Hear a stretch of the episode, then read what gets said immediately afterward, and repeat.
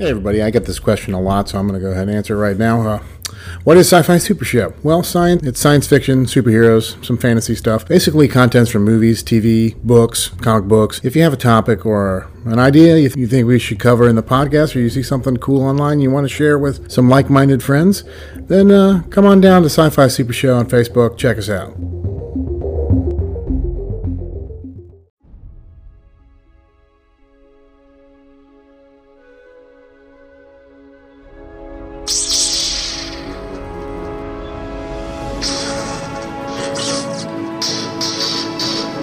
Welcome to Our Certain Point of View, where your hosts, Jim and Tim, will bring you new weekly discussions about the Star Wars universe.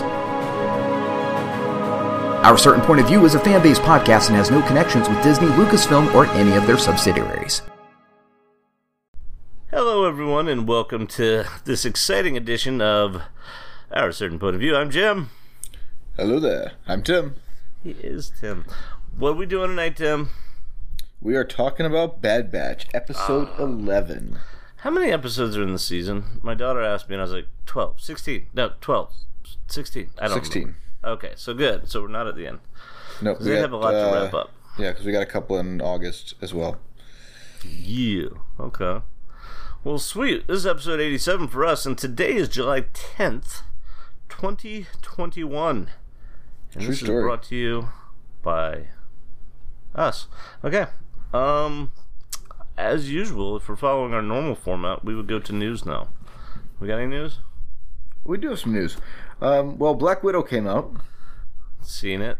and uh, I don't know that we're gonna. I think we're too early to to really discuss it. Um, Yeah, no spoilers. even on the podcast. I mean, at the end, I guess technically we could just say, "Hey, we're about to spoil it. Don't listen if you don't want to." But we won't. We'll wait until uh, I guess next week. We'll talk about it. Um, but yeah, we went and saw it, and uh, it was a good time. I I enjoyed it. Yeah, I really, really liked that movie. It might have been my just reaction to being in a movie theater again. Because this is a I second. don't think so. I think it was the movie. I think so too. I think yeah, it was the movie, but this was my second post-COVID uh, movie. Um, I yeah. So actually, we saw it together, um, and we each brought one of our respective kids, and um, yeah, my daughter loved it. She she absolutely loved it, and I gotta say, I really enjoyed it too.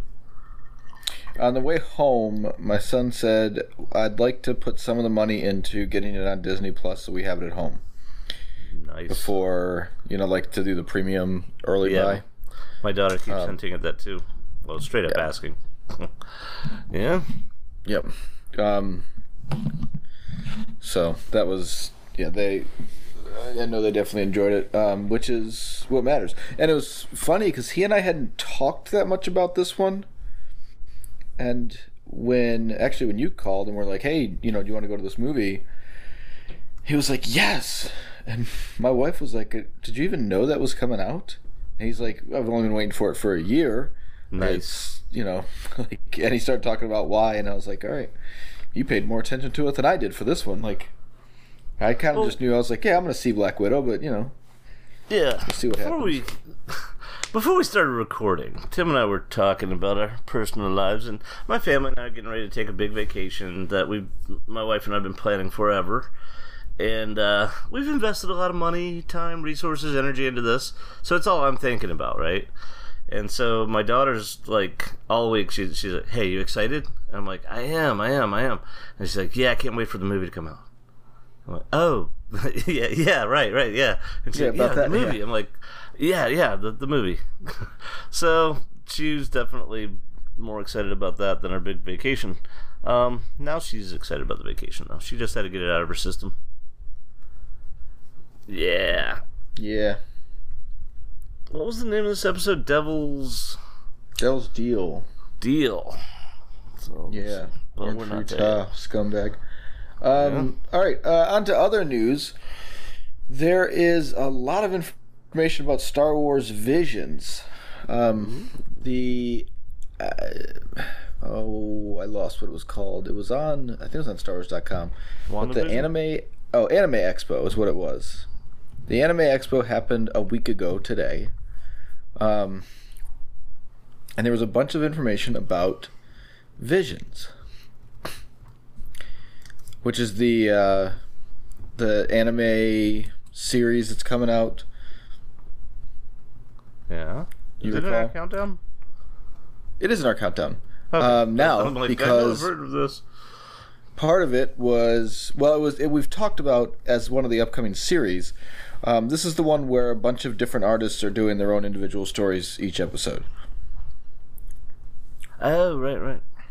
yeah so our creators or whatever um, you want to call them so one of the big things uh, they it read kind of funny but basically the way that i read it was the stories are not necessarily canon Yes. Um, these were written as you have free reign over, you know, if you want to write a story, there's characters you want to use or places you want to use or a story you want to tell, you know, a slightly different way.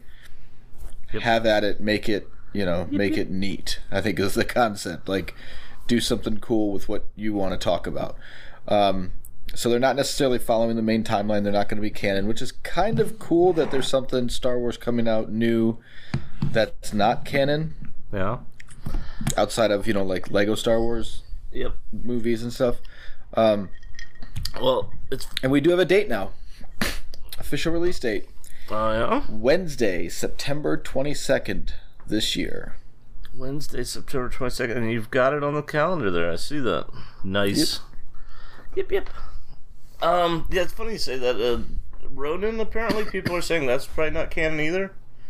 Um, and it's something like. I don't know.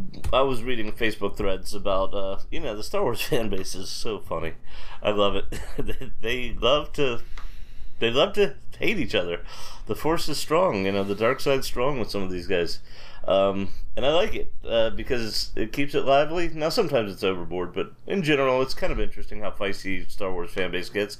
But um, yeah, one guy just went on this rant about why does everyone just say, "Is it canon? Is it canon?" He's like, they bring us these great shows, they bring us these awesome stories and great characters, and, and people are like, "Is it canon?" I'm like, "Guys, got a point. Just sit back and enjoy the ride, man." Um, yeah, it's it, it's funny. So Ronin, but Yeah. Ronin was specifically what they were talking about. They were saying, And the that it- reason, yeah, well, and part of the reason for that, uh, if you look at the cover of Ronin or the what I think is going to be the cover of Ronin, yeah, it's called Ronin, a Visions novel. oh, so it's all related. So it's part of that same, yeah.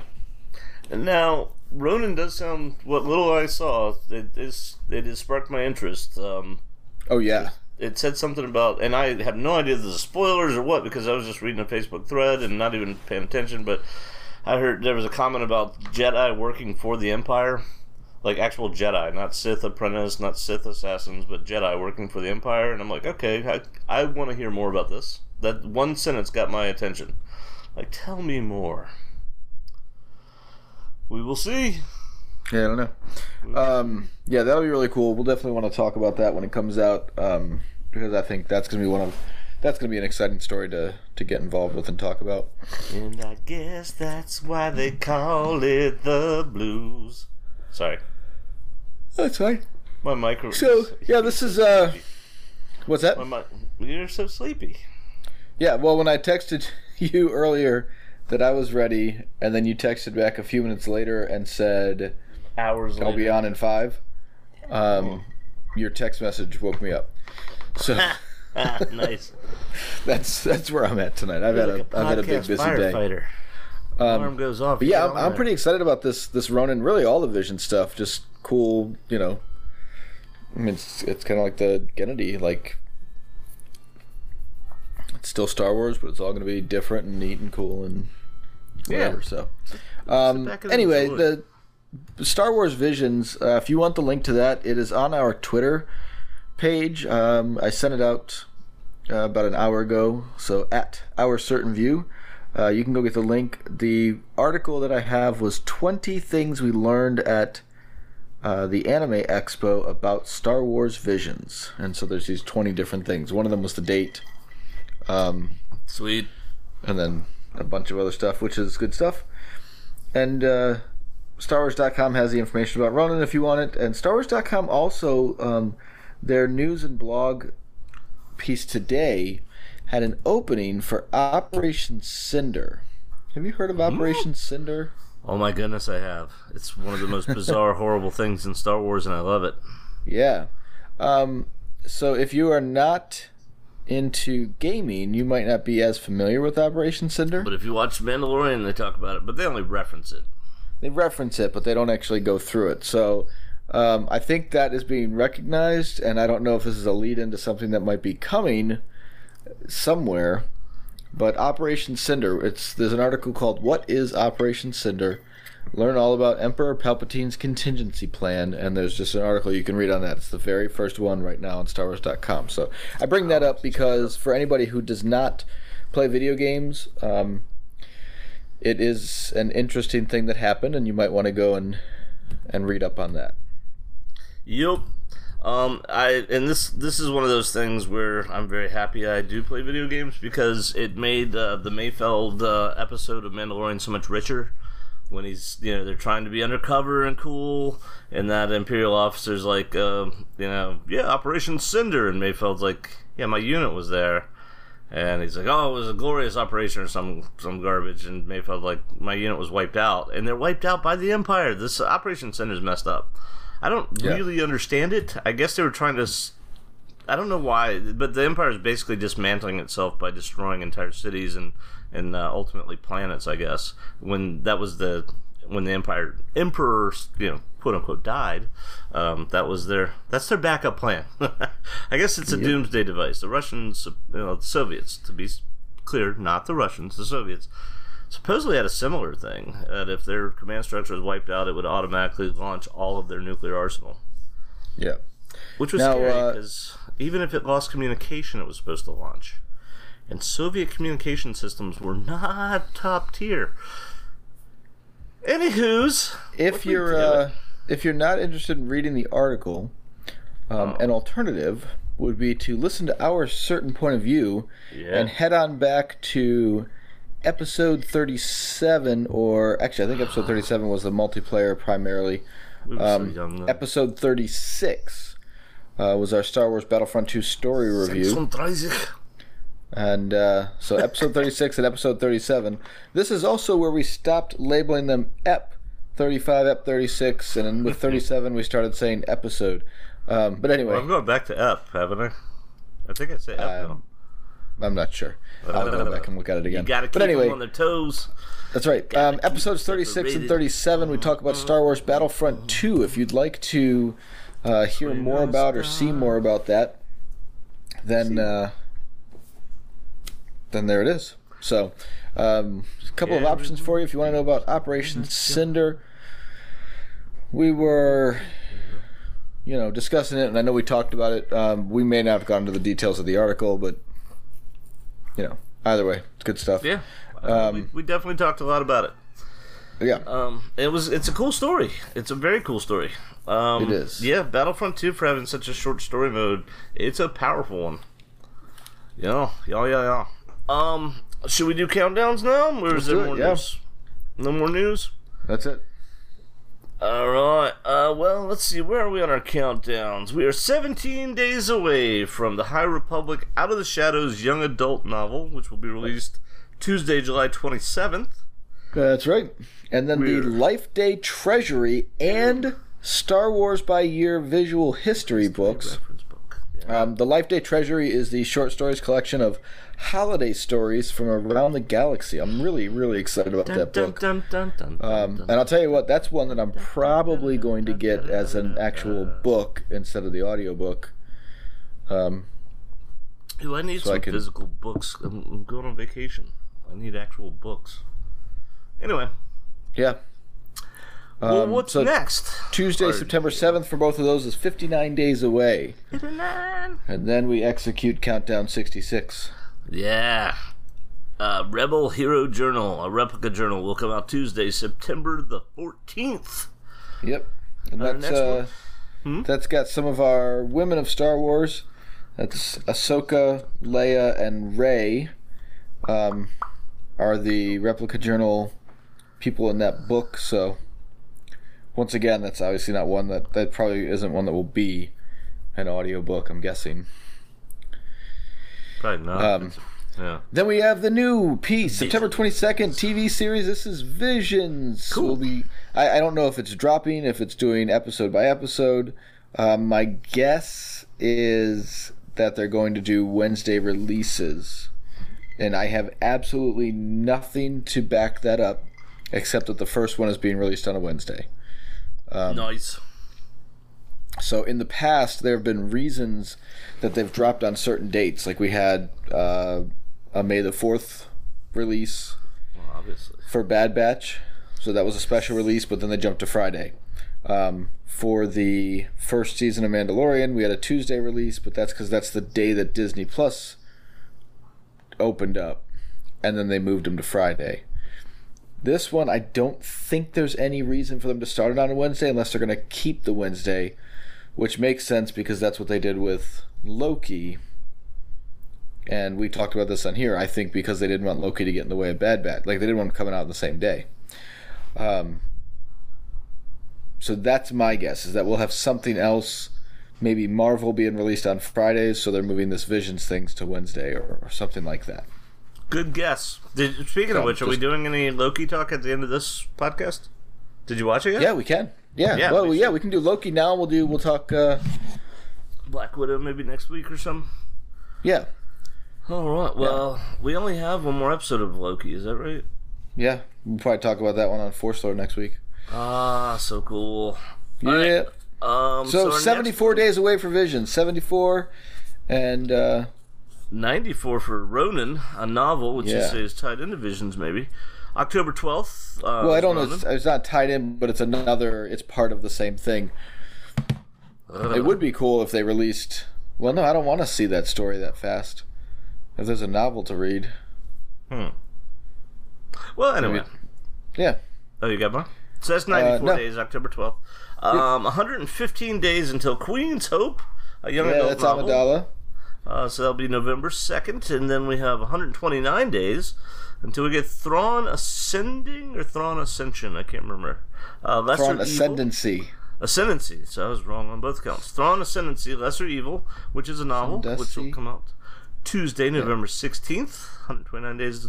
And then we got Wookiee Life Day. I'm definitely, uh, you know, I got my paper chains, and I've put 130 links on my paper chain. You remember that doing that as a kid? Did you do that as a Um, kid? Yeah, we do it each year with Now you still do it? That's awesome. Yeah. I remember in, in elementary school us doing the, the chain, the, the countdown till Christmas chains. So we'd we'd have 130 links if we were waiting for Wookiee Life Day, which is Wednesday, November 17th. Yep. What yeah, we have a collection of uh, advents each year that we we do countdowns all over the house. All right. So- Um, all right, all right, all right.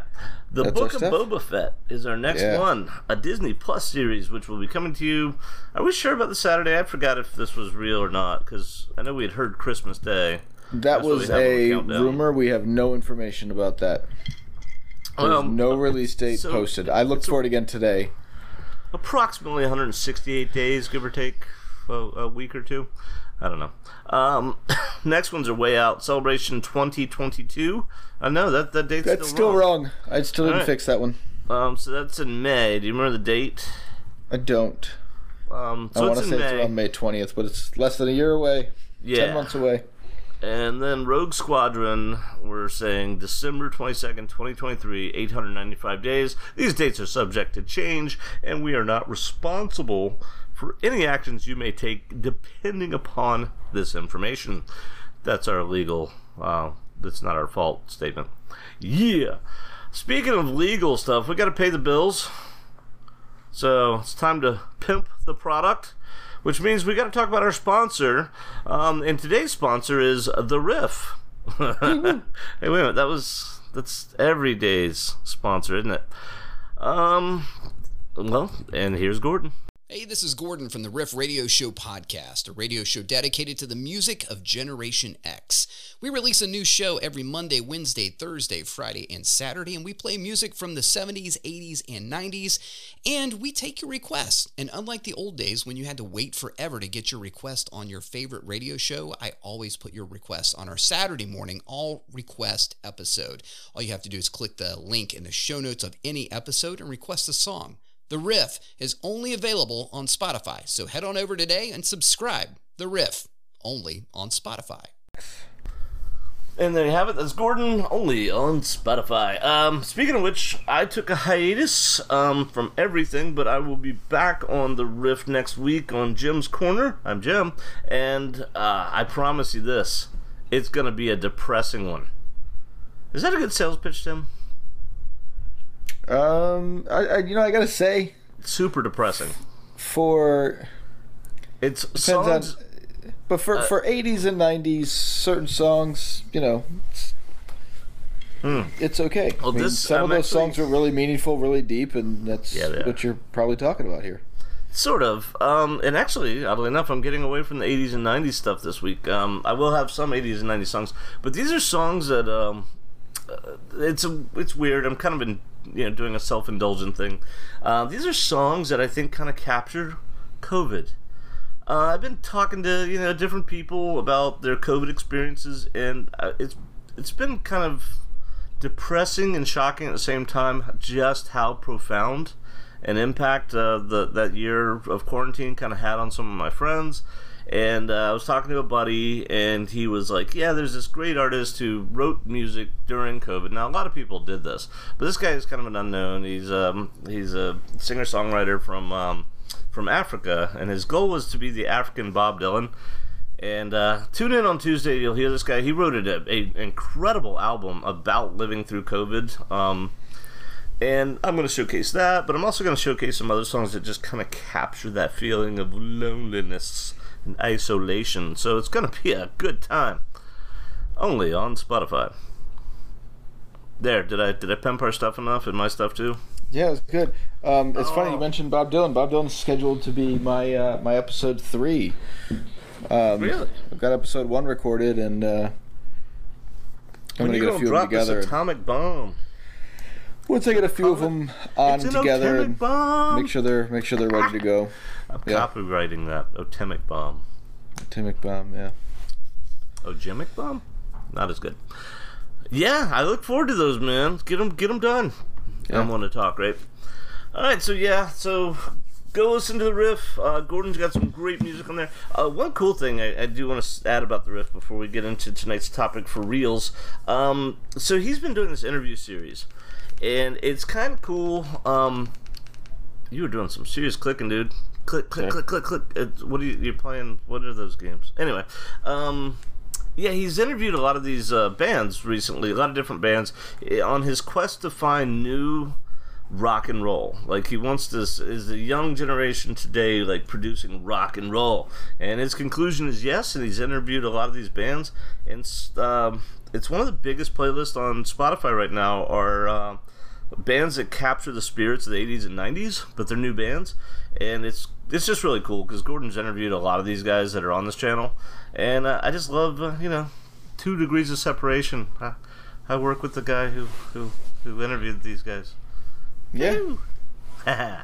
Anywho's, what are we doing? What are we talking about? Uh, we're going to talk about the Devil's Doom. Oh, I got, I got a, I got a little more self indulgence. I got to do, Tim. I was telling my daughter about this, and because this has really been on my mind lately. Uh, so before I was married, I, I lived in a downtown setting, and I could walk to my job. It was literally a block away, and it's busy. It was in the city, and every day I'd walk out my door. uh, Every day I, got, I had you know to be there at a certain time. I, this would happen. A guy on his bicycle ran into me every day.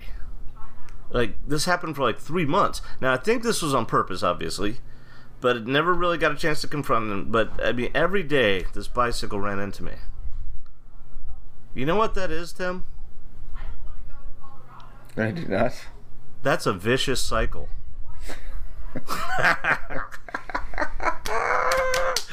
That's the sound of clapping. That was a vicious cycle, Tim. Yes, it was. Uh, yeah, I'm a dad. I tell dad jokes. What are you gonna do? yeah, well, yeah. All right. So what happened on Bad Batch? Why is uh, so the very title goes to something we've talked about in the past. What is Star Wars religion? Now they don't actually say the title in the show, so maybe it's a bit meta.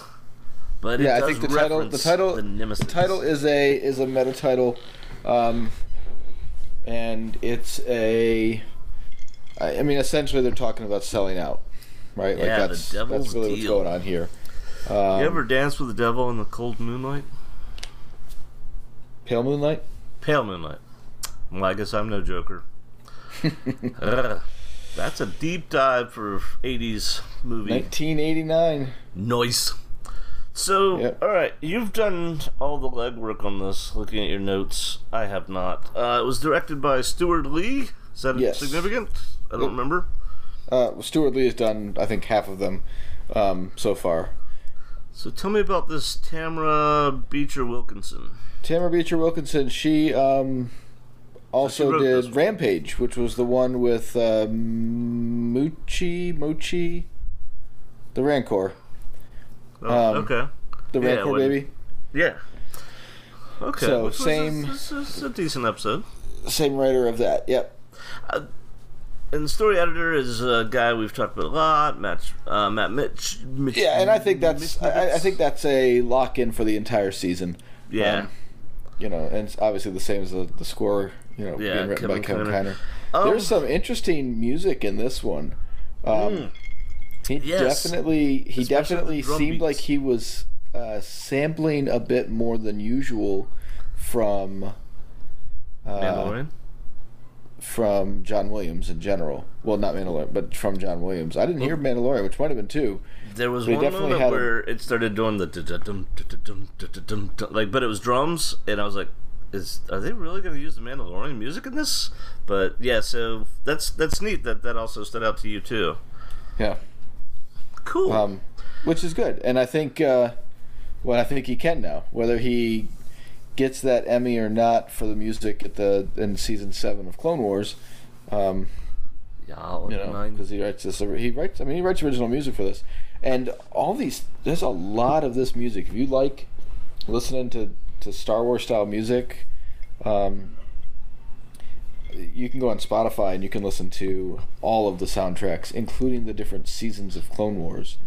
Um, Nice. And there's just tons and tons and tons of tracks to be able to just sit and listen to Star Wars type stuff. I sat for a few days and just listened to as much as I could, and then I separated them into different playlists based on, uh, you know, style of music. Like if I just wanted Star Wars, I'll just let it play anything because I don't care if it's slow or fast or aggressive or not.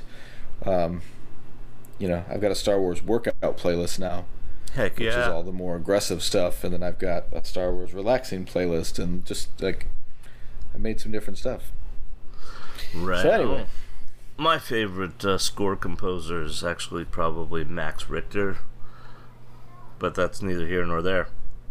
He did the Leftover soundtrack. Yes, I'm obsessed with Leftovers. It's okay.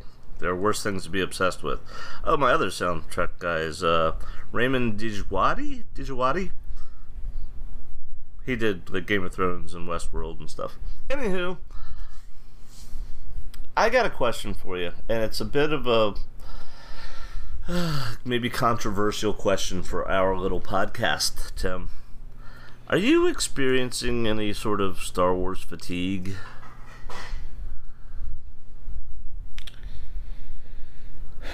Let's put it Um, this way. Um, I understand what you're saying. when Loki comes out, I'm like Wednesday morning. I wake up and go, "Oh, Loki's out." I forgot Bad Batch came out on Friday, and then today I was like, "Oh, I need to watch that." And I'm like, "What's wrong with me?" I was talking because my daughter's actually gotten the same way. Um, and, you know, she's kind of my sounding board on, uh, you know, how well we're doing or how, you know, maybe not so well. And she, it's, I can't put my finger on it because I love the episodes, I love the writing, I love the animation, I love the, the stories. But So there are two reason- pieces to this. Yeah, and and some of it is a little bit of fatigue. I felt a little bit of fatigue last week when I was reading the comic books um, on Friday after watching the episode, and I was also in the process of listening to the new book. Um, and so I had all these things happening, um, and I felt it a little bit, but not not so much. So the two things that I really honestly think are happening because I've I've gone through this a couple times too, is you and I are both doing the same thing. Um, when the kids were in their school year, they were waking up early before school to watch the episode. yeah, you know, we were we were waiting for it. We were setting an alarm special to get up and watch it and do this. But now the kids aren't waking up early to go to school. True. Right? Like so my, my daughter actually was staying with uh, with her nana, and that's maybe one of the reasons we didn't watch it. and that's what I'm saying. So there's not that there's not that rush to watch it with the kids and then you're not rushing to watch it because you want to watch it with her first. True. so you wait until later on and I, th- I think that's some of the the loss of expectation for Maybe. for the bad I mean, batch there was a time where if she wasn't available, I would have watched it and then just pretended like I hadn't. well and there's also a big difference between You would never do that, would you, Tim? and I no of course not there's also the, one of the other big differences between Bad Batch and say Mandalorian and I enjoy Bad Batch a lot Yeah. um, if I went to work and someone spoiled a Mandalorian episode for me Yeah. it would really really bum me out True.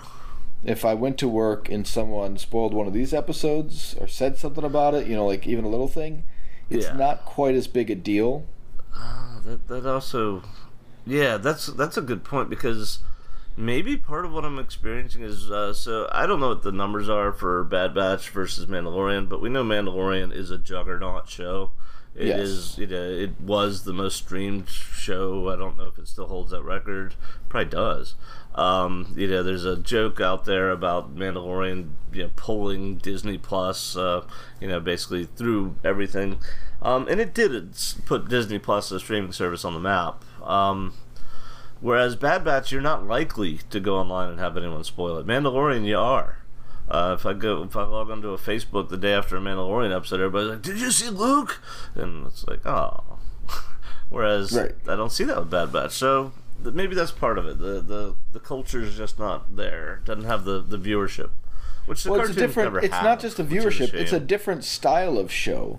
Um, you're continuing this story, but it's not like it's it's. Well, we genuinely don't know what happens to the characters in Mandalorian. We kind of do know what happens to a lot of the characters in Bad Batch. Right. Well, kind of. Not the Kinda, main yeah. characters. That's true. Um, so that's Omega. you know I'm I'm definitely enjoying it. Um, I still watch it Friday morning, but it's the same idea. I wake up still between four and five every uh, every day. Sounds like it.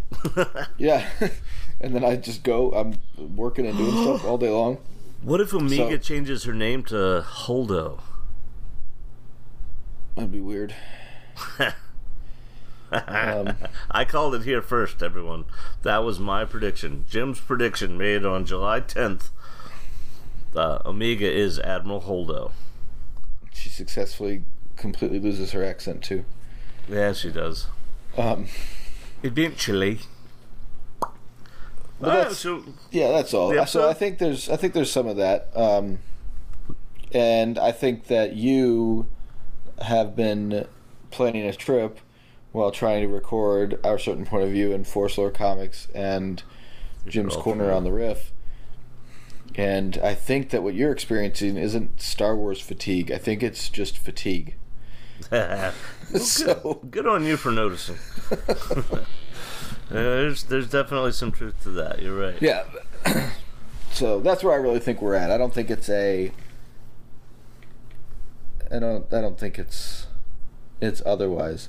Um, I am looking at the countdown, and I'm like, you know, we are going to become more selective about what stuff we cover, um, because there is a point in the fall this year where we Yeah. may not be able to cover it all, or if there's like Yeah, it's a lot of stuff. you know, maybe maybe we let three episodes of Visions play, and then we cover three different episodes all in one of our episodes, so that the other two weeks we can do other stuff because there's just a bunch of stuff going on. Um, I don't know. Yeah. So anyway, that's that's where we're at. Well, shall we uh, deep dive into this uh, episode?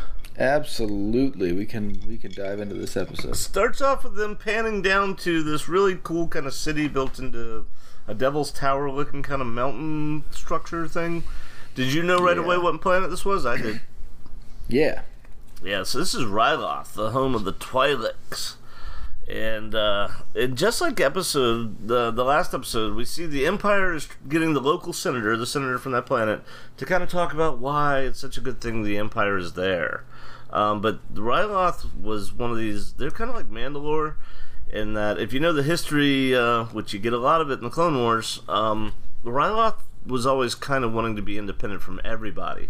Ultimately, they were so beat down that they accepted help from the clones uh, during the the you know Republic War, and of course that means once the Republic falls, they're kind of beholden a little bit to the Empire, and thus we're going to create our tension right off the bat. That's where we are. Yeah, and uh, so we we start off with a couple of characters. Um, something you might recognize right away if you have your uh, if you have your uh, subtitles on, then you know right away that the first guy talking is Crosshair. Yep. Um, so Crosshair's here on this planet. He's on crowd control as they're about to address them. Yeah, which is interesting. Um, but then we go up to the to the officer looking over. Um, what's what's his name again? I can't. Rampart. isn't it? Rampart. Thank you. Yeah. Um, and this is actually the only issue that I have. Um, What kind of issue? The he he seems to have too many jobs. Ooh, yeah, it Um, did seem odd that he was supposed to be working on the creation of stormtroopers, and here he is on The- Ryloth. He's he's supposed to be working on the creation of stormtroopers and on the identification of all citizens in the galaxy. got a lot, a lot of irons in the old fire there, Stan. Yeah, Um, so you know, and I know he's supposed to be, you know, the season one, like, you know, big bad or whatever, but so you know, you need your bad guy to show up at different places, but like, he just didn't seem to fit here.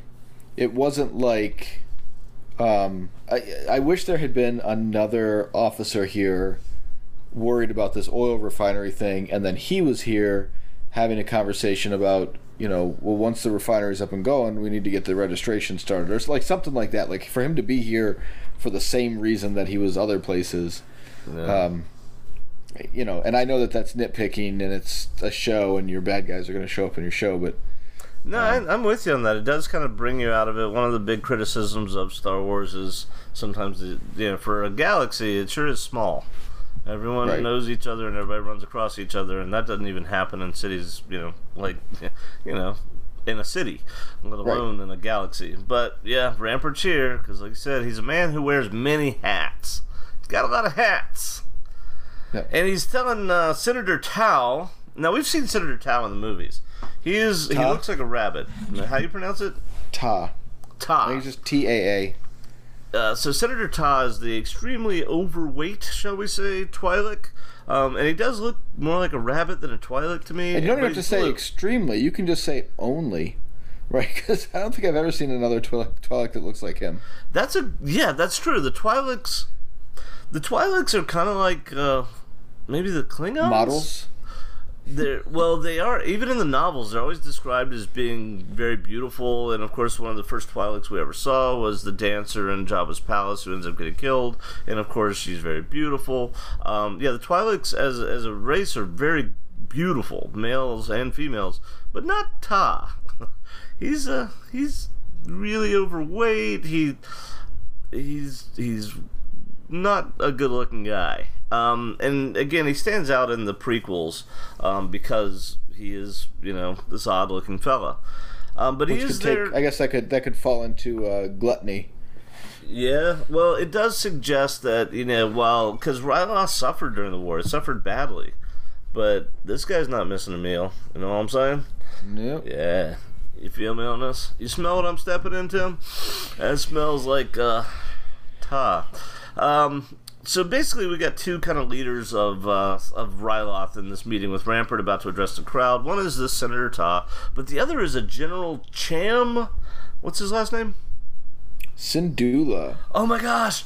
It's Cham Syndulla. So of course Star Wars geekdom like me freaking out When they waited. the name Syndulla. They talked to the other Syndulla first. Like Yeah, they they did a little like bait and switch thing. Like I don't know if they wanted you to think it was Hera at first. I mean, My daughter and I literally paused it to do the math on the timeline. Could that be Hera? Is, is it just the artwork that doesn't quite look like her, but it is different artwork than Rebels? And then we figured the timeline, and we're like, that's that's got to be her mom, right? Yep. So we literally paused the episode, but of course they very quickly confirmed that this is Hera Dula's parents. Cham was the general who led all the, the forces of Ryloth during the Clone Wars, and man, there there was some crazy battling uh, for Ryloth. Um, yeah, it's in one of the video games actually. Oh man, you know what I wanted to say at the beginning of this episode? What did you want to say? I wanted to call this a Clone Wars episode, not a Bad Batch episode. Um, anyway, It kind of is. Um, but yeah, so Ryloth, but the Empire's, you know, the Separatists are gone. But like I said Yes, earlier in this podcast, the Ryloth people, the Twi'leks, they kind of made a, a deal with the devil, if you will, Tim. Huh? yeah. So I did Well, that. and I mean, I think a lot of it is uh, Senator Orn Free, or, or Ta did. Yes. Well, so to to kind of explain what you know, significance here is, while Ta is their senator, and the people seem to be okay with Ta, not not necessarily in love with him. It's Syndulla, Cham Syndulla they love. He was the leader of the military forces on Ryloth during the Clone Wars. And the Empire really wants his influence. Now, going into this, if you watch Rebels, you already know that his daughter is going to turn out to be one of the most, you know, kind of renowned and significant rebels against the Empire. Um, but yeah, like Tim said, there is a moment there where his wife, because they just address her as uh, Syndulla, uh, you're like, is that Hera? But it's not. That's I don't even know his uh, the, Hera's mom's first name. But anyway, yeah. So we see. I'm two- also interested in the fact that they don't, um, they don't immediately resort to fear to overpower a planet if they don't have to. true. Um, for one thing. For a second thing, this is honey. this is another one of those. Um, uh, you know, for an entire galaxy, Star Wars is is too small, and for entire planets, Star Wars is too small as well. Yeah. You know, like Cham standing up there talking to this group of people. There were, uh, you know, a few thousand people out there in the crowd. That's not Yeah. the planet. True. So, I guess this is probably also being broadcast across the planet. Something, Um, whatever it is, yeah.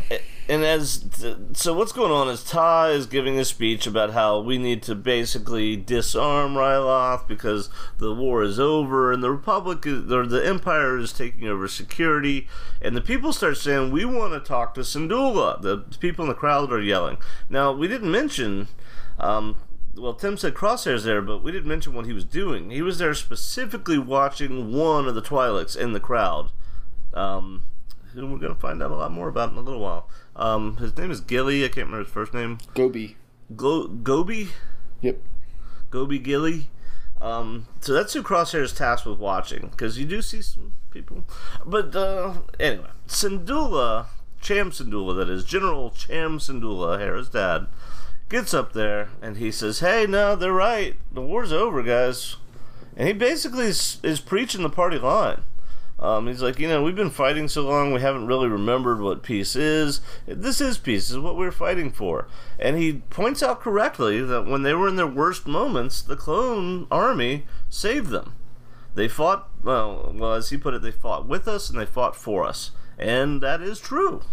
Yeah. Um, there's some And great episodes think- about that. In the I don't Wars. think that Cham. Uh, I, I think that Cham believes it because he knows th- the clones. Um, it was another one of those pieces where the Empire could take over without, you know, without destruction and killing and fear, Yeah. because they had the trust of the clones. Except that we're going to find out that the Empire's probably taking advantage of Ryloth. Now, this clone, the the clone commander that's with them, they say his name at one point in the episode, but, But I didn't remember. recognize it. No, um, I, I, don't think we've seen this guy before, but he Yeah. does seem to be sympathetic for the Ryloth, for the Twi'leks. Um, on the one hand, he's toeing the line for the Empire, but he also seems to be like, we don't really need a heavy hand on these people. Um, which I found interesting, because it seemed like the inhibitor chip had made all of the clones jerks. But this guy is actually seems kind of like he kind of gets other perspectives. All right. But we'll talk about him more in a minute. So Um, you almost said um, a word for the people from Ryloth. Twilight. And then you stopped and you said and you said the yeah the, the this is one of those words that we pronounce different. We're gonna keep talking about this. what do you say? I always say Twillick. um, I- I think it is Twi'lek, but I, I don't know why I say Twi'lek. I just always have. But I think I think it is Twi'lek. I, it doesn't. Again, It might be Twillick. I, again. you say tomato. Well, we've we've talked about this in Star Wars, especially. Pronunciations don't matter because you hear different people in the in Star Wars say the same thing different ways. Han. Um, Han. Han. Um, Han Solo. But anyway, there probably is a word for the people from Ryloth, It's Twi- whether it's Rylothian or something, because uh, uh, uh, Twi'lek doesn't have to be from Ryloth. They don't have to be native. I mean, they don't have to have ever lived there. It's the could- home of that race or species or whatever It's we home of call. that species. So Yeah. that's. I wonder if there's actually a word for you know, their Rylothian Twi'leks versus you know Coruscanti Twi'leks.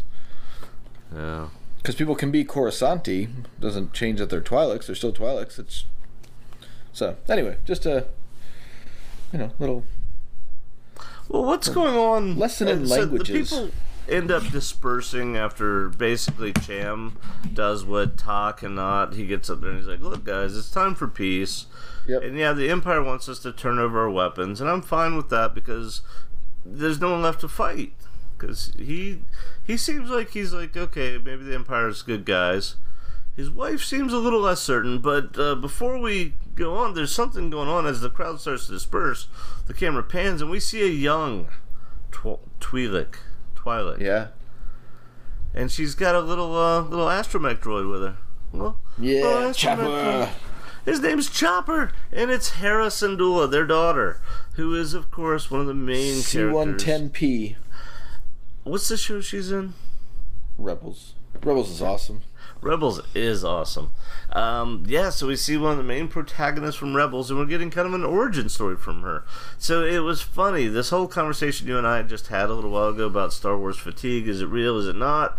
My daughter and I had had before we watched this episode. Um, and then we're watching the episode, and we're instantly drawn in. Um, Hera is one of my daughter's favorite characters. I also very much like Hera. So at that moment where we saw Hera and Chopper, you know, spying on this uh, Imperial refinery is what they're doing. That's located on Ryloth.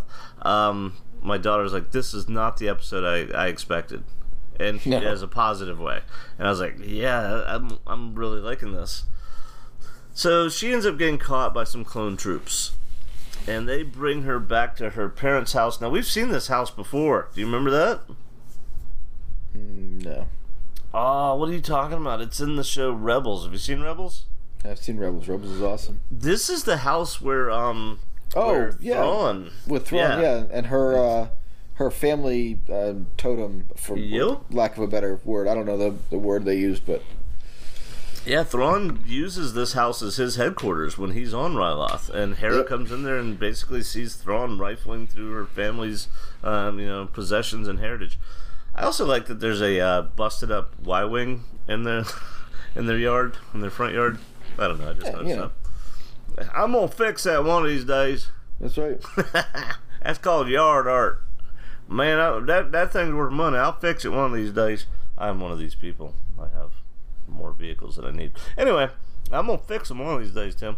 So the clones are in a very awkward position because again, there seems to be kind of a sympathetic view with this clone commander and um, and Cham. As a matter of fact, he apologizes to Cham. He's like, "Sorry, but uh, we found your daughter in a restricted zone."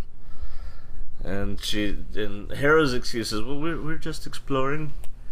Um, and the clone commander's like, "Look, man, this kind of puts me in a difficult situation. We've got tensions on the rise. I don't want to be the guy who arrests your daughter." And this is where we hear his name. His name is Hauser. And like you said, I don't think we've ever seen Hauser before. He seems like a pretty cool guy, though. Yeah, So Hauser basically says, "Look, you know, I'm technically supposed to arrest her, but you know, just just make sure she doesn't wander into places she's not supposed to." And Cham says, "I will." And Hauser walks away. Now, this is different what we than what we've seen about the inhibitor chip. We talked about this in the first few episodes of Bad Batch. Like the clones seem like jerks now in the other episodes. Like they enjoy kind of roughing up civilians, which is something we never saw in the Clone Wars. Um, but this is more like the old school clone troopers. I guess because there's no hint of Jedi around, they're a little more. Nice. I don't even think it's that. Is I Hauser think just it's- so good? I think it's their orders. They're told to to create a feeling of peace here Yeah. and you know do their job but but don't don't cause or rise any tensions if you don't have to you know unless giving a different unless given a different order don't do it i think is where they're at Uh, do you remember the song by DRI, "Violent Pacification"? no No, that's that's see, that's a that's one of those rare instances where our age gap shows. DRI, violent pacification. If you like punk music, look it up. All right, so they drop off uh, a uh, uh, uh, I don't know. She's not remorseful. They drop off uh, some uh, Hera, and she's like, "Look, I'm just doing what Uncle Gobi." Now I find out he's not a blood uncle, but he does. Ref- she does refer to him as Uncle Gobi. Just doing what what he's. She doesn't say that. She doesn't volunteer this information. We find out Hey, later. one more piece before we get there oh wait yeah yeah one more piece at the beginning of this Yeah. um in the apology And the apology. the clone commander always Hauser. refers to Syndulla in what way General. Yeah General. I mean, he does. He does say Cham. You know, he says Cham to him, but he still addresses him by by title. Yeah. Um, you know, which shows that that little bit of. Yeah, of respect and kind of. You know, as far as we know, this guy wasn't there. We don't know if he was there or not. Yeah. Whoever he is. Okay. Anyway, um, so we're up to the yeah, we're up to Gobi and Gobi and Cham talking here. Yeah, and Cham points out you know, pretty good point. Uh, you know, or not Cham. Gobi points out. Uh, Cham is like, look, man, we, this is peace. it's what we wanted. And Cham and Gobi's like, then why are there areas they don't want us looking at? Why, you know, why are there restricted zones at all? This is our planet. Um, is basically the you know the the the argument going on here, and finally Gobi's like, look, man, the Empire's up to something, or they wouldn't be hiding things from us. And Cham is then he walks away, and Cham's just kind of left with a hmm kind of thing going on. Well, it even says the clones were supposed to leave when the war More ended. keeps showing up. Yep. Yep. Well, and we know that the well, most of us know that the Empire is evil. Yep. uh, so we know that Gobi's right that this is not you know the Empire is not your buddy. Um, we, we had this conversation, I think, during Force Lore, um, a little bit the the evil empire thing. In between, we recorded that Wednesday and today is Saturday. Um, I actually saw an argument online about this again, about the the good guys. about the empire being the good guys. Yeah, Yeah, they are. They and it always starts with the same. It started with that same ridiculous thing that says, it says, um, "I'm a Jedi. Jedi's don't kill."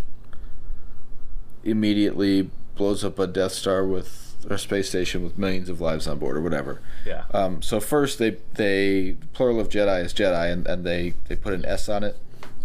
the Jedi's. They put Jedi's.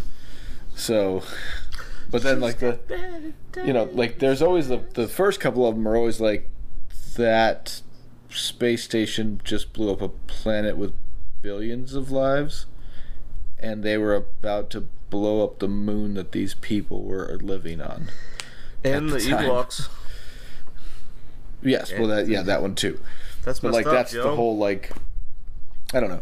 But then then I actually went into the comments because anytime this thing comes up, I go into the comments and there are people like full on you know trying to say how good the Empire is and so good. you know that's anyway. Poppycock. Um, so now- this is one of the biggest scenes right after the the Gobi talk. Well, Um, before you move on, let me let me uh, piggyback as we every if you're a vet and you're listening to this, you just cringed when I said that. Let me piggyback onto what Tim has said there. Um, that's it's fascinating that that's the debate among uh, Star Wars fans because that is also the debate among like well Cham and Gobi. The One's like they're evil. No, they're they're not. Yes, they are. No, they're not. So it's kind of Well, cool his that, he that's didn't say translated. that. that who? All he said was it's a delicate situation. It's a delicate situation. All right, so now we go to a scene that you say is a, this is an important scene. Yeah, this is huge. This is this is Orn Free Ta Yeah, And, uh, Senator Ta again. and Rampart and uh and who And else? was there? Crosshair. Crosshair was was there. Um, and and here we've got Ta, you know, going off about Cham. Yeah. um, and how dangerous he is. And the reality is, it's because his pride is hurt because the people didn't settle down for him, but they settled down for Cham, and he wants to be, you know, top dog. And you kind of start to, you know, see a little bit more of the. This guy sucks. Well, yeah, and I don't think he's wrong. He because what he says is like you saw how they reacted. They didn't listen to what I said. They listened to what Cham said. So he's talking to Rampart about this. Uh, if you want to control the people, you need to control Cham. And Crosshair's like, no, we need to control uh, Gobi, Glie, and Ta says Go Gobi worked for Cham. All of them work for Cham. But we know that's not actually true. Gobi is working, is doing stuff without Cham's knowledge or consent. right. But yeah, you're right. That Ta is definitely pretty petty about this. But um, yeah, he's not a good guy. He's a big blue bunny rabbit. They're never good His guys. Did you see Hands Donnie are also gigantic. Like his entire Yeah. his entire um, physique Big doesn't fella. make any sense on this planet. All around me are familiar faces. Like He he's was not on that much. He's not like a. of the time, He's not I like a crazy amount taller than everybody, but his his hands are a lot longer than everybody else's. It's Maybe gravity is different on Coruscant, so he's just mutated by spending so much time away from his home. yeah. There you go. Mm. Then we is that all you got from that scene? That's all I got from that scene. Yeah. So then we switch to Hera watching ships. There's a lot of this in this show. Like even the first scene we didn't talk about, she's staring at the birds, and because we know Hera's ultimate And uh, pretending to fly with her hand. yeah, which like we all did when we were kids, holding our hands out the window of the car as it was driving. Um, but so yeah, she's staring at the the, the ships flying by. Um, forgot what I was gonna say there. One interesting thing about Twi'leks is the physiology. Did you notice the the men have ears but the women don't? Yeah, I was looking at that too. What's up with that? No. Uh, I don't know. They're they're sound orbs or what? yeah, I don't know what those are. They're they're kind of like horns, but but the men have like ears, like human type ears. What kind of Uh-huh. like elf type ears or Vulcan ears? But but we see a scene where Cham is trying to explain to Hera like why you know it's so important that they turn in their weapons to the Empire because we finally got peace and this is what the people have always wanted. And even though she's really young, how old would you say Hera is here? So as a human child, I'm guessing around twelve. Something like that. And she's like, Well, if this is what they wanted, then why are they so unhappy? Yeah. And then she starts talking about we might need to fight, and I, I should learn how to fight. And Gobi, you know, has ideas, and um, basically she's kind of saying that her dad should be more like Gobi. And her dad is kind of dismissive of this. He's just like, Oh, you're like I was at your age. Um, not really addressing any of her points, um, and just kind of dismissive, like I said. And she's just like, you know, you know, one day you'll understand. This is the right thing to do. And we know that Hera is actually right, and Cham is the one who's kind of allowing himself to be misled here because he really does want peace. He's he's a tired guy. He's seen too much death and struggle, and he just wants peace. And then we go to the Doonium mine. Dun dun dun. Or did you want to say anything more about the conversation between Hera and Cham at that point? Her No, dad. that's fine. what Um, is what is her what does her mom see at the Doonium mine that makes her go hmm?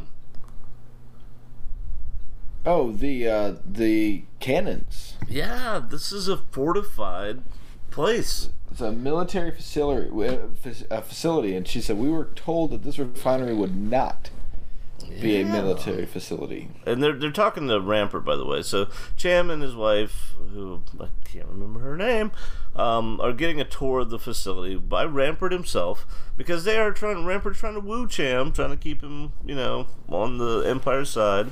Yep. Um, and Ra- Rampart's explanation is is weak well, you know, Ryloth was so uh, vulnerable during the wars. We're just adding a little extra protection.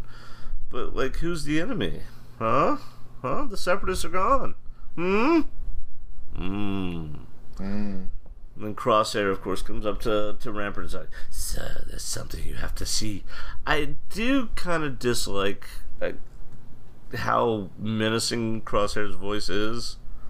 There's never a moment where he sounds not like he's trying to scare you, and that gets a little old after a while. Sir, I have to go to eat dinner. Well, and I think that was part of his like when they were trying to get D. Bradley Baker to make their voices. They're like his needs to be more sinister, and then once his voice was in, his voice was in. Uh, it's a little over the top for me. Like Yeah. there's like I, dudes who are evil but act normal, like seem normal. Those are tru- truly scary dudes. Uh, Crosshair's a little bit too much on the "I'm so evil" uh, with the voice. It's a minor little qualm of mine. In general, I love Crosshair's character. I definitely love the way he's drawn. Um, he's a cool looking bad guy.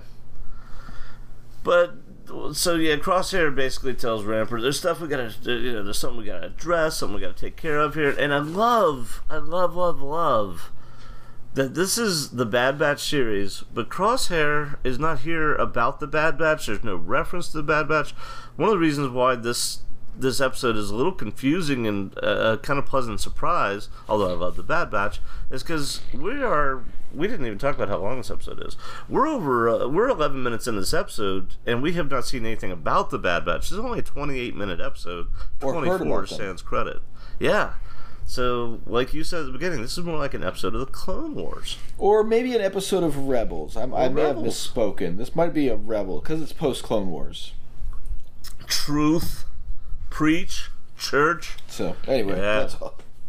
I, I've been watching Breaking Bad, and I did like how those guys would say church whenever the guy, when they were like, meaning that's true.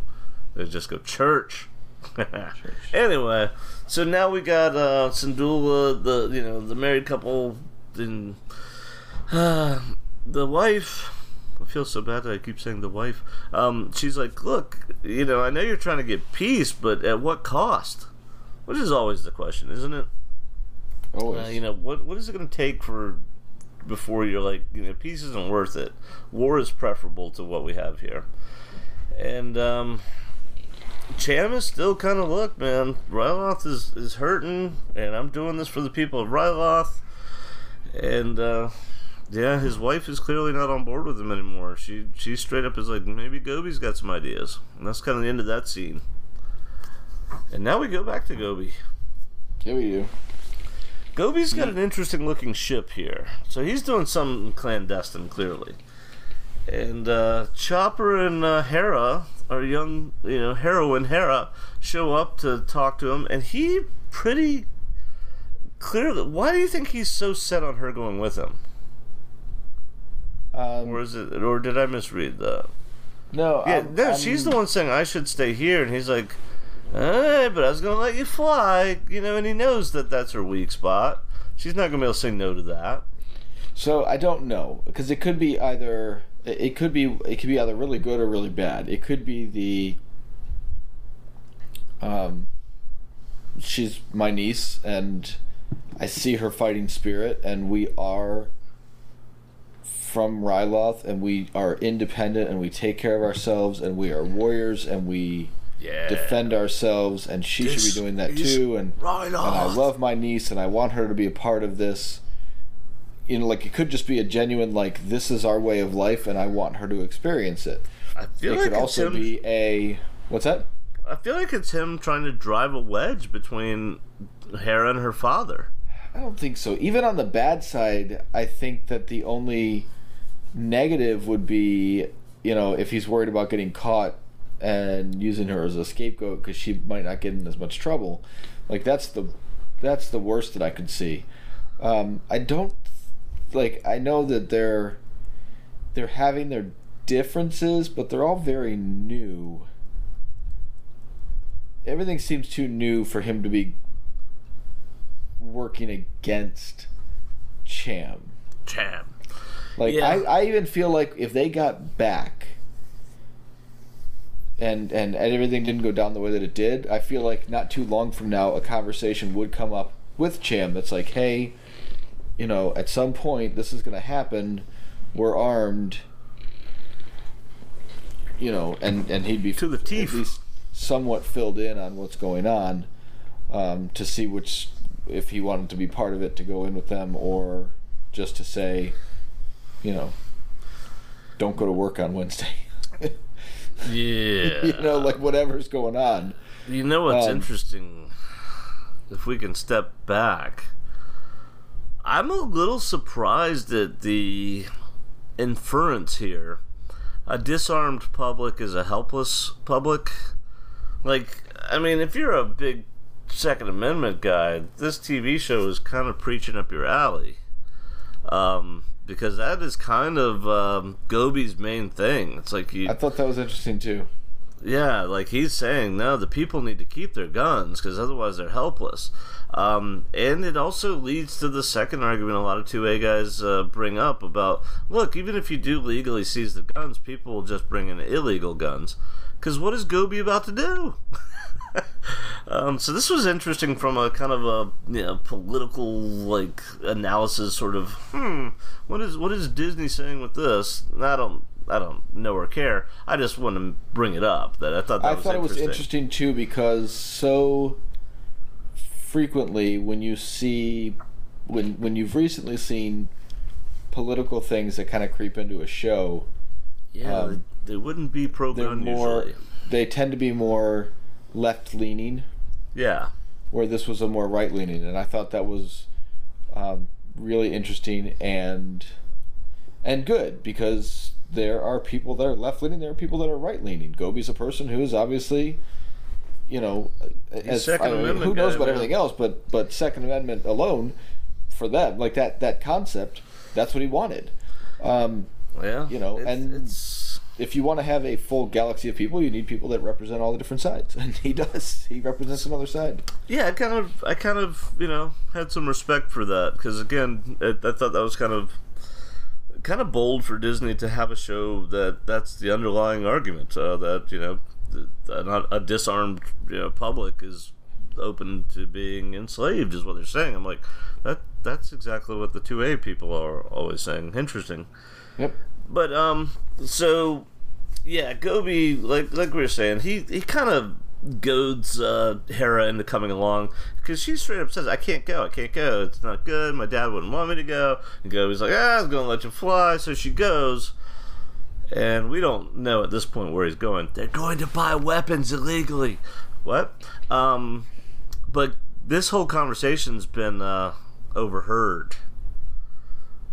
Dun dun Yeah. dun. Crosshair doing what Crosshair does. Yeah, hanging is. out, hanging out in an Overwatch position, watching and listening. And in fact, he uses that amazing aim of his to uh, to fire and plant a uh, a tracking device. Tracker, on- yeah.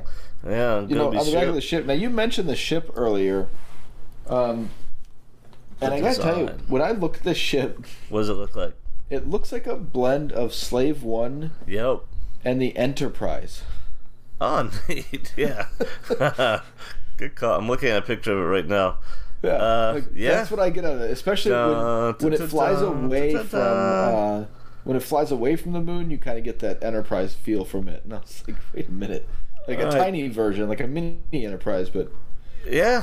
Now you like they brought this modified up. a Slave One with Enterprise technology. That's It it does.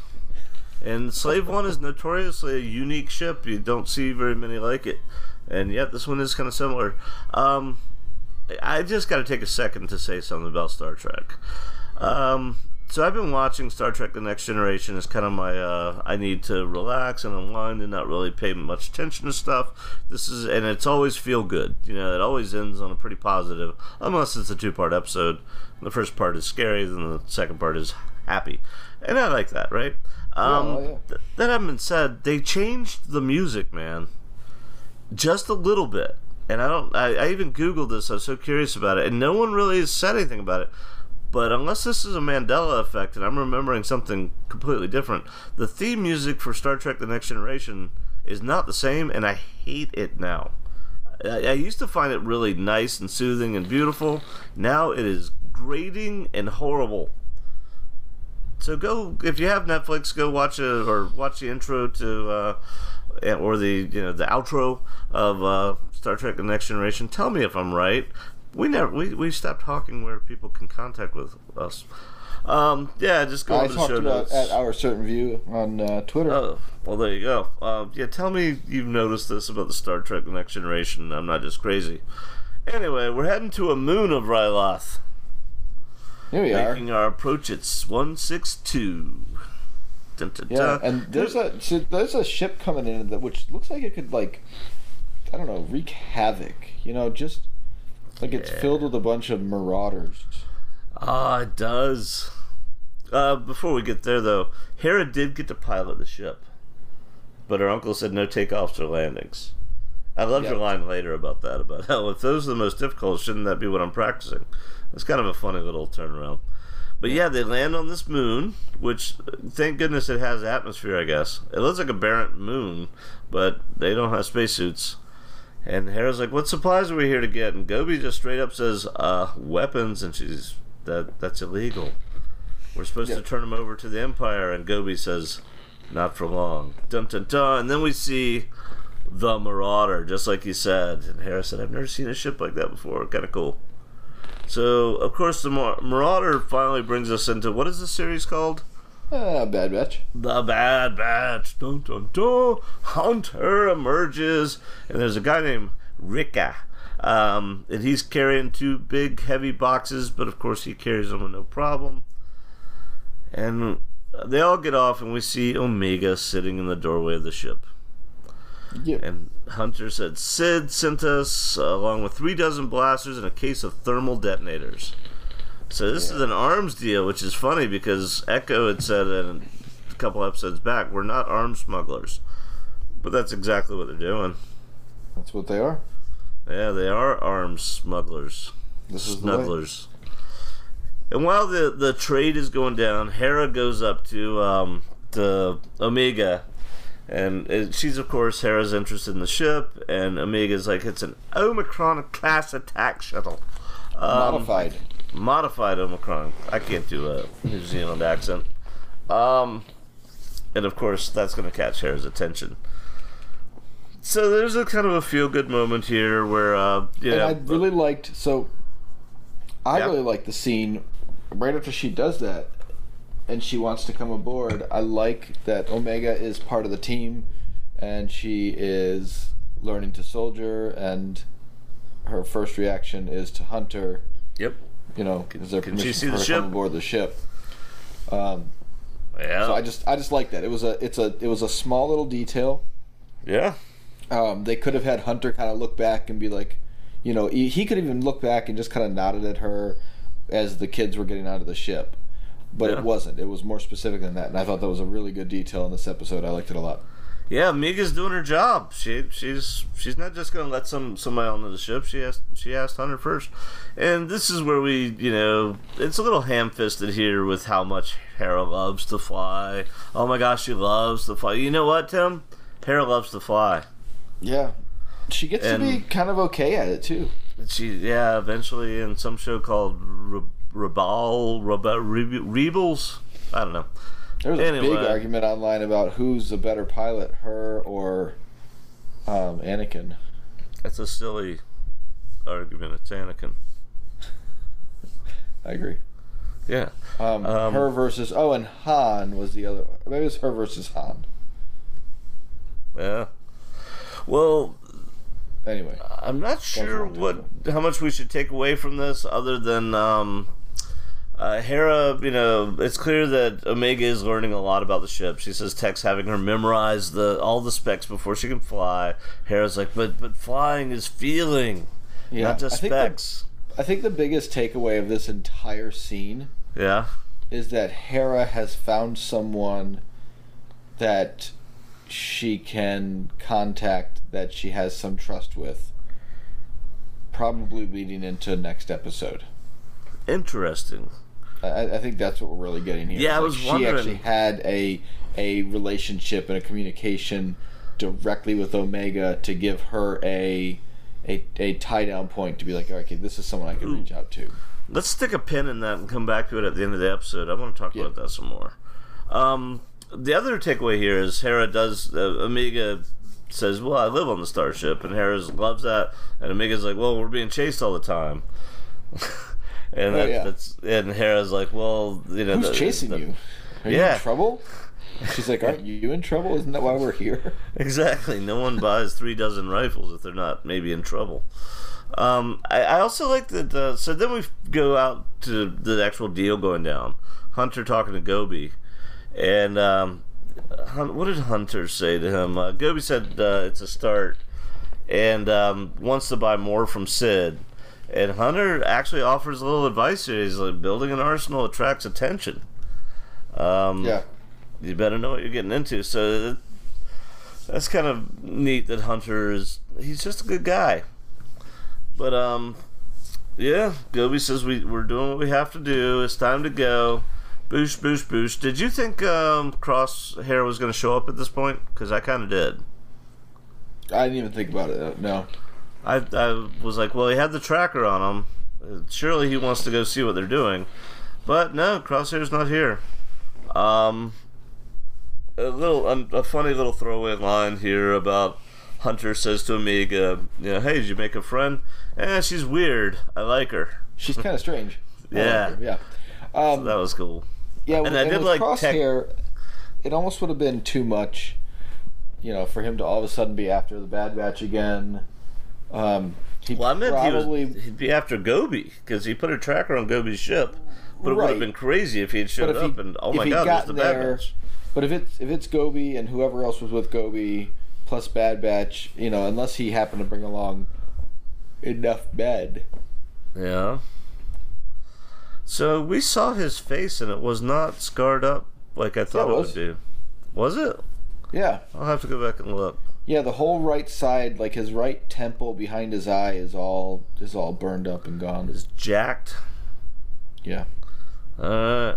So yeah, the deal's done. Gobi heads back to the planet, and this is where um, Crosshair basically, you know, I guess reveals that he's been tracking this whole thing. Um, yeah. So I don't know.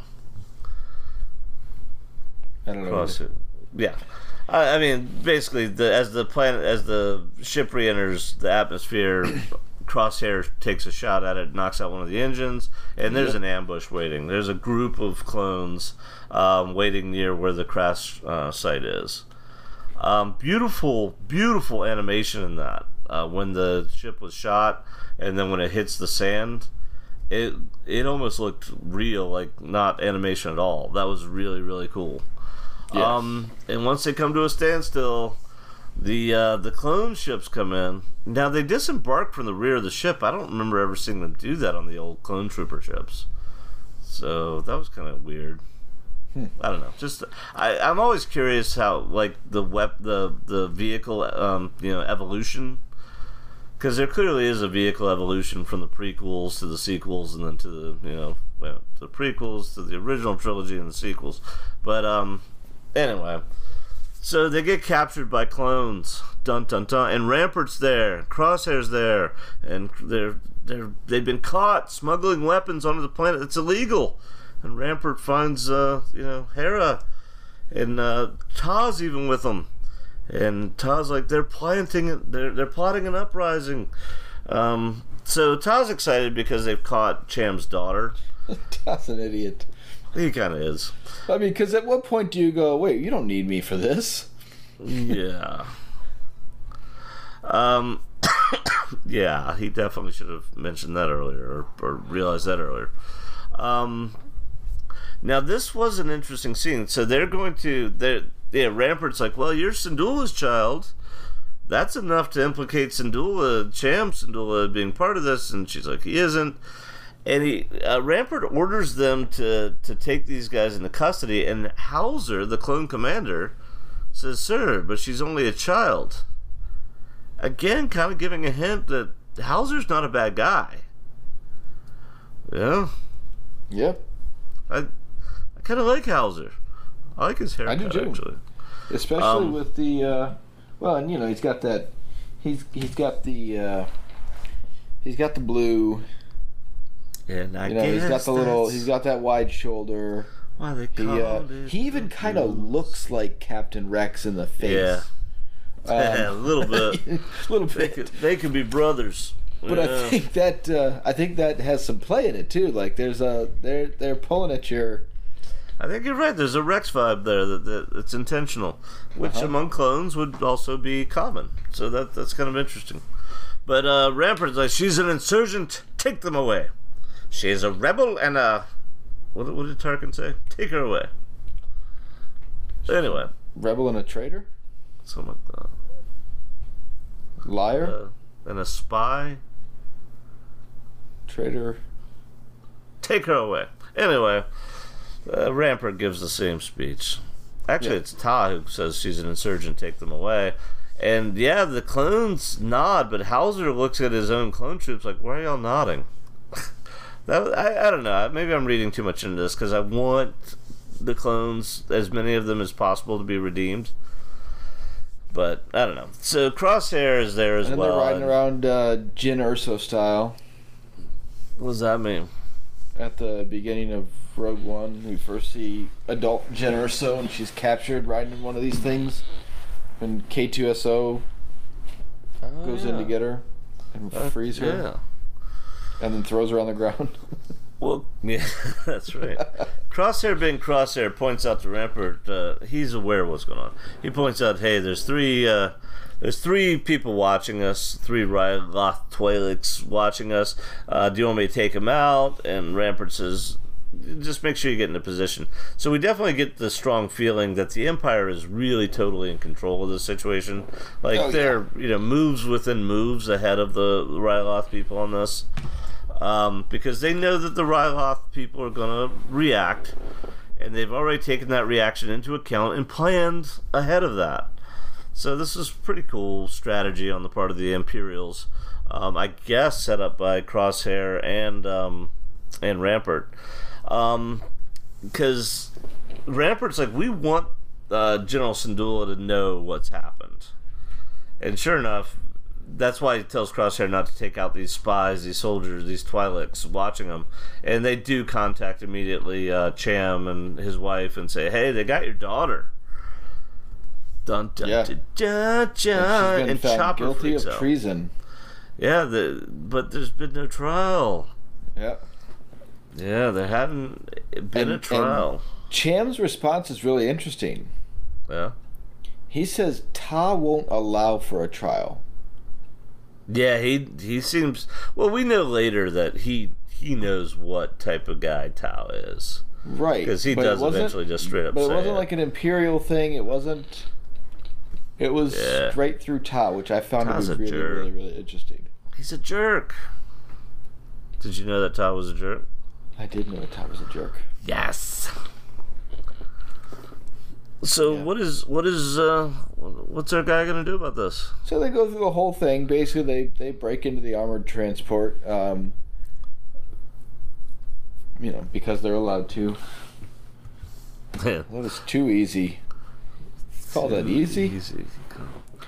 Um, but it was, and they got him out. And uh, then, of course, Cham makes the mistake of raising his blaster to oh, he mad. Ta, Ta. which Yeah. gives everyone else a, you know, I don't know, a way around a lie detector test to say, yeah, I, I saw him point the blaster at him before he got shot. You've understandably, uh, yeah, we're gonna hit that again. Uh, skipped over some parts, but there is some cool fight scenes before that, where the Yeah. Ryloth guys take out the the clones on speeder bikes. Uh, notice they're using stun blasters though, but yeah, like they do. Cham and his crew surround it, and Rampart's like, "Yeah, we got to surrender." He t- tells Howzer to put down his blaster, and then yeah, like you said, they got this face off. Did you notice that one of the creatures they were riding is the creature from the Mandalorian? The one no, that, I didn't see that. Yeah, the, the, so the Ryloth people, the Twi'leks are The blurg? are- yeah, they're they're riding a blurg in this, which we saw in the Mandalorian. Uh, what's Father gonna do? Ta Ta's clearly a bad guy, and And I, I did love Rampart's reaction to this one. it's hilarious. And we also need to bring up that they're able to liberate Tara and put her in a land speeder where she watches this whole thing go down. But I did love this that Ta's like, You're all traitors and and yeah, Cham's like, You're the traitor. You've you've been taking care of yourself this whole time above the interest of Ryloth. and he points the gun at him and do you remember what he says what Ta says to Rampart at this point? No. I love this little interaction. He says, "Do something," and Rampart says, "He's the one with the blaster." Oh yeah. that was an awesome line. he just—he's the one holding a blaster. and then again, we see the clone commander Howzer. He's like, and he seems genuinely concerned. He's like, "Hey, Cham, slow down. Think about this, man. What what are you doing here?" And his wife then also chimes in and kind of talks him down. You don't want to murder a, a senator, no matter how justified it is. And Cham eventually comes to his senses. So, yay, Todd lives, right? Yeah, No. he's gonna stay forever. Um, so right away, Rampart's Rampart line. signals to uh. Crosshair. But his line is so ominous there. Uh, what does he say? He says, uh, "Thank you, Senator, for playing your part so well." Yeah, I think is what he said. That very immin- um, immin- ominous the Yep. way he's, he puts that. Um, and, And of course, Senator is- Ta's like, "What?" this this yeah this whole next event here is really really really really important. Yeah, because well, what happens? What next event? What are you talking about? Crosshair takes the shot at Senator Ta. Yeah, he. We don't know if he's gonna shoot, you know, Cha, uh, Cham, or who he's gonna shoot, but he shoots Ta right after Rampart says, "Thank you for playing your part so well." Yeah, and uh, we got a setup here, like Tim said. Now everyone there can testify honestly. Yeah, Cham had a blaster in his head and was gonna kill him. Yep. Now Yeah. the only thing I don't know is if he got hit in the in the Leku or no, are there Leku or is that just I think they're called Leku, whether they're Togruta or uh, okay? Twi'lek. So I couldn't tell if he got hit just in the Leku or if he actually got hit in the head and is gone because they said that they were arresting Cham for attempted murder. Uh, That confused me too. It seems pretty clear he's dead. He's shot in the head and laying on the ground, no armor, and you know, burn hole in the side of his head. And That's what yeah. it looks like. So it was it was hard to tell. Um, so he might come back. We don't know. Um, but this was really important because, of course, at any point, Crosshair could have taken a different shot. Yeah, And what they need is to to send him down with a bad name. They don't want a martyr. Um, yeah, because if Cham had risen up against the Empire, then everyone's going to rise up against the Empire. But if Cham was caught attacking one of their own, attacking their senator, then now the senator, who is clearly friend of the Empire, has more speaking power. Um, or those who are defending him or saving him. On the other side of that, if they actually did kill him off, and this is this is kind of what I thought at first. To me, it seemed like they they killed him. Um, I, I, I will be disappointed if he's not dead, because uh, you know, I, I one of the problems I had with the Cad Bane scene is he shoots Hunter center mass in the chest. Now he's killed all the other clone troopers, but Hunter survives fairly easily. I'm like, okay, Right. this is getting a little bit. I mean, they're taking the term plot armor a little too literally.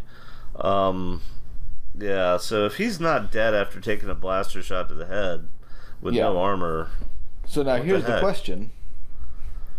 I I mean, and and like I said, the the one thing that I said was, you know, they needed a high profile attack, which Yeah, would be an attack did. on the senator to to arrest him, um, and to help turn everybody against him. yeah, You know, but Ta would become dangerous. I think. I think they recognize his personality, because if Cham's gone, the people might turn to Ta. yeah, he's an opportunist. You know, I could see him then turning on the Empire for his own power. Heck yeah. Yeah, he's just nuts. So anyway, Well, and as soon as you know Tog is shot, Rampart's plan truly unfolds, and that's where just a bunch of clone troops find you know they swarm in, swarm, swarm, swarm, like like uh, you know like security guards at a Barnes and Noble on Seinfeld.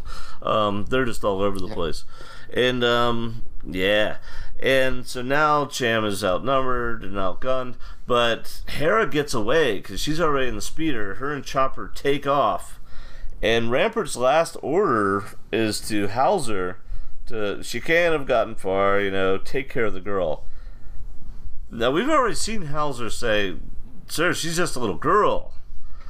So that's where the episode ends. Is a scene of uh, the Hera looking sad. She's in her speeder, you know, taken off. Her parents are in custody of the Empire, and now they're going to be accused of murdering Senator Ta. And that's where the episode ends. Speculation. Um, I'm thinking we're gonna get a part two right away. Yeah. There's gonna have to be some. Um, Is Howzer going to get his chip removed? Is Howzer gonna get his chip removed? No, I think that. Well, well, no, I guess Gobi's captured too, right? Yeah, they got Gobi. So my guess is, As good as anyone's. well, see, I don't know. They they've got to. I don't think Cham goes out this way. Um, I can't even remember. They might have even said it in uh, Clone Wars because Hera does talk about losing her father. Well, and, And in mother. New Dawn, Oh yeah, yeah. Um, I never finished New Dawn. I need to go back. yeah. Um, Um, so anyway, I- I, don't know what's going to happen next, but I feel like we need to have another part to this episode. Um, Yes, and I'd be interested if there were actually two more parts to this episode. if they went Clone Wars and had a full arc. Um, I just I kind of think that Howzer's gonna be redeemed. The, I mean, there's so many hints to this guy being a good guy. Um, especially he quite literally is like, "Sir, she's she's a, a little girl." Uh, you know, he's not comfortable with this, and I don't know. I would like that if the Bad Batch and somehow good soldiers follow orders, so Good soldiers follow orders. Yeah. I don't know. Um, I, it would be hard to have the Bad Batch come back to Ryloth because I mean, unless they get another order for guns from a guy who's now in prison. Of course, maybe that's the trap. Maybe Crosshair is going to be like, "Hey, we need to find out who their supplier is, so let's set up another meet. You know, pretend it's Gobi." And that's how he runs into the Bad Batch again. That'd be kind of cool. yeah. Yeah, Yeah, like I should be writing. So, Mr. Filoni, when you listen to this, you know, yeah, He's always listening. yeah, he is. Yeah, That's good stuff. I'm excited. heck yeah. So that's our episode. Um, did we want to talk Loki before we sign off? No, let's just save it for Wednesday. We'll do the whole recap. Sounds good. All right. Well, then, as far as I know, is that it? I think so. All right, so if you enjoyed this episode, you know, of course, leave us a five star rating or click subscribe wherever you listen. Um, in the meantime, um, this has been our certain point of point of view. view. Uh, thanks, everybody. This is the way. This, this, is this, uh, we have spoken. Remember, The force will be with you always. always, And also Oh. with you. and also with you. All right, good night. Audio 1.